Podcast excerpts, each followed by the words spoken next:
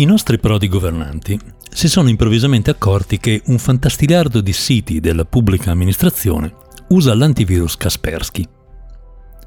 Mi pare di aver capito che il là lo abbia dato Franco Gabrielli, sottosegretario alla Presidenza del Consiglio e autorità delegata per la sicurezza della Repubblica, cioè il direttore dei servizi segreti, per parlare come mangiamo. Ora, Kaspersky Lab è un'azienda russa fondata nel 1997 da un russo, Yevgeny Valentinovich Kaspersky, detto Eugene da quelli che le lingue del mondo sono tutte l'inglese scritto buffo. Kaspersky, classe 1965, si è laureato in matematica a Mosca nel 1987 presso la facoltà di matematica dell'Accademia del KGB, ora FSB, i servizi segreti russi. Queste informazioni sono talmente riservate che stanno sulla sua pagina Wikipedia. Però, appunto, Gabriele e compagnia si svegliano bruscamente e si accorgono che gran parte della pubblica amministrazione usa come antivirus un prodotto russo fatto da uno laureato all'Accademia dei loro servizi segreti. La mia domanda è, perché ora? Ma perché, diranno tutti gli esperti di geopolitica informatica spuntati sui giornali come funghi dopo una settimana di pioggia? Perché un antivirus per funzionare deve mettersi in mezzo a tutto quello che fai con un computer, siti web, applicazioni che usi, email, download, tutto quanto. E quindi bisogna essere assolutissimamente sicuri che questo software non possa in alcun modo agire in modo malevolo oppure la nostra infrastruttura informatica potrebbe andare a gambe all'aria. Bene, ringraziamo gli esperti di geopolitica informatica per la dottissima e profondissima opinione e passiamo alla seconda domanda. E ci pensate solo adesso?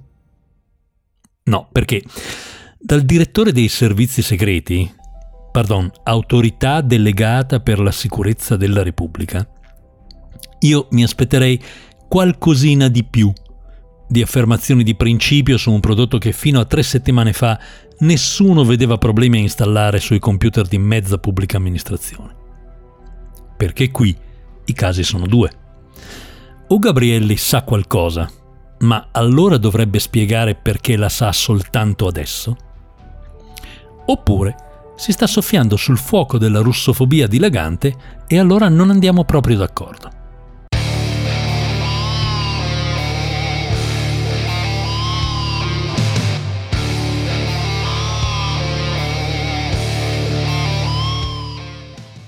Intendiamoci, io non ho la minima idea se Yevgeny Valentinovich Kaspersky sia davvero lui o non sia invece Stanislao Mulinsky in uno dei suoi più riusciti travestimenti. E non so nemmeno se l'antivirus Kaspersky possa contenere delle backdoor che lo rendano all'occorrenza una pericolosissima arma informatica. Quello che so è che il problema del software della pubblica amministrazione esiste e non si limita proprio all'antivirus. Facciamo un salto indietro di qualche mese e torniamo a Schrems 2. L'autorità austriaca per la protezione dei dati personali, la Datenschutzbehörde, ha stabilito che Google Analytics non può essere utilizzato in modo tale da tenere in sicurezza i dati degli utenti perché questi dati vengono trasmessi negli USA e nemmeno le clausole contrattuali standard dell'Unione Europea sono sufficienti, dal momento che la legislazione di uno Stato prevale su qualsiasi accordo contrattuale fra privati. Lo ha detto molto bene anche Innocenzo Genna, che peraltro è anche un avvocato, sull'Huffington Post di qualche giorno fa. Come vado ripetendo da molto prima di Schrems 2, il problema non è il singolo prodotto. Il garante austriaco ha il grande vantaggio di aver finalmente messo per iscritto in modo ufficiale che Google, in quanto azienda americana, è tenuta, per legge americana, a rilasciare tutti i dati che vengono richiesti dalle autorità americane, anche quando questi dati non appartengono a cittadini americani e anche quando questi dati siano conservati al di fuori del territorio statunitense. Non basta, perché a Google le autorità americane possono anche ingiungere di tenere tutto quanto segreto.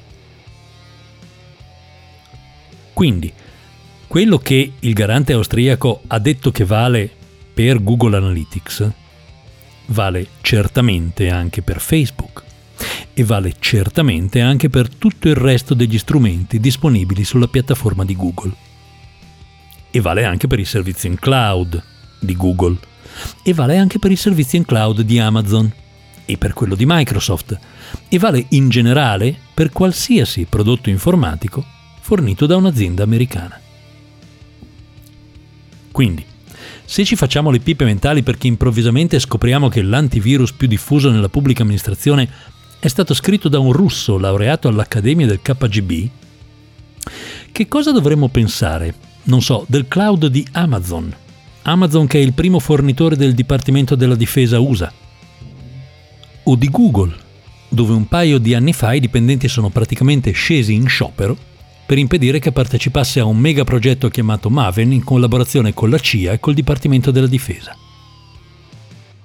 Se poi il KGB pesa più del Dipartimento della Difesa americano, allora possiamo ricordarci che la NSA, l'agenzia statunitense di spionaggio di cui ci ha raccontato meraviglie Snowden, intercetta da decenni tutte le comunicazioni ovunque nel mondo. Tutte. Oltre ad avere da sempre un ruolo un po' ambiguo, diciamo così, nello sviluppo e nella certificazione dei sistemi di crittografia. Per esempio il fatto che si è sempre sospettato che NSA abbia segretamente avuto per sempre la possibilità di violare lo standard di cifratura DES, al cui sviluppo peraltro aveva anche collaborato, e che questa possibilità continui anche con gli standard di cifratura attuali.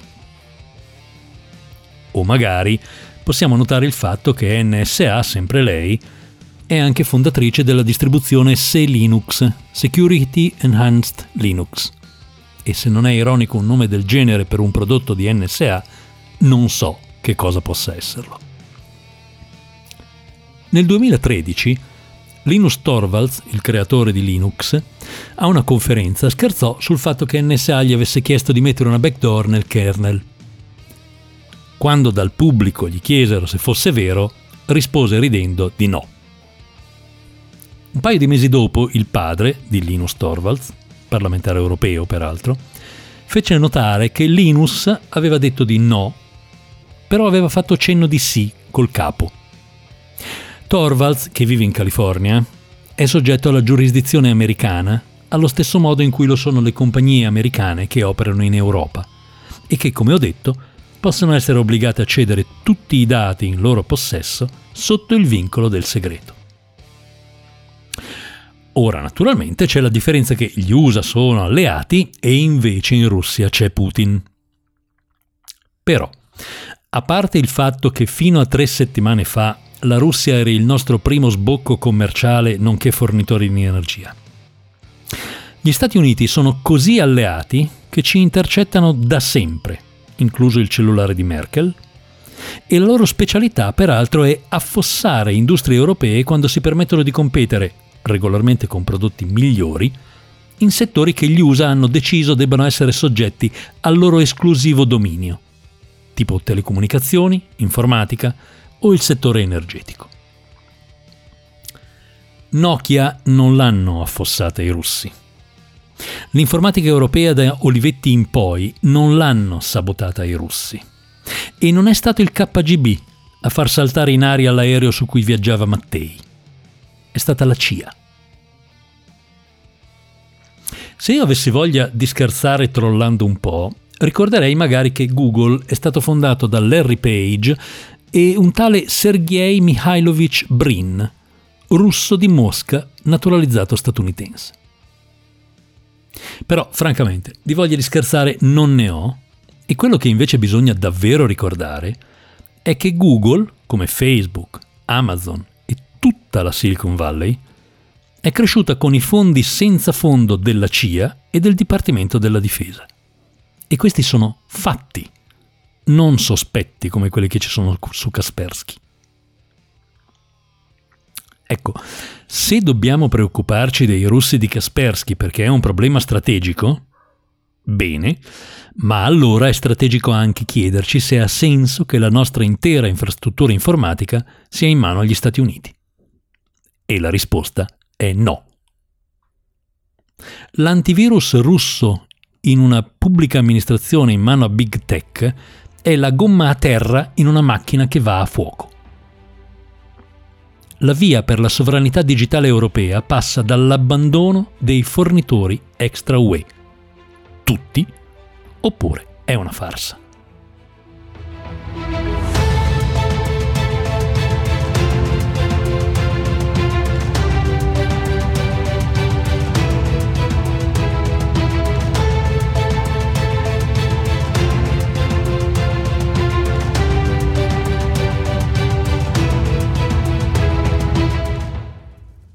Data Nightmare è prodotto da Simone Pizzi per Runtime, la radio geek. Data Nightmare ha un profilo Twitter e uno Mastodon, ma la presenza sui social è decisamente asincrona, quindi siete avvertiti. Se volete sostenere Data Nightmare potete dirlo in giro, che i più ascolti fanno sempre bene, specie adesso che sembra che Twitter mi faccia un pelino di shadow banning, così, per gradire. Potete se volete abbonarvi su Patreon oppure potete fare una donazione. Siete su Runtime e questa era Data Nightmare, dove l'algoritmico è politico.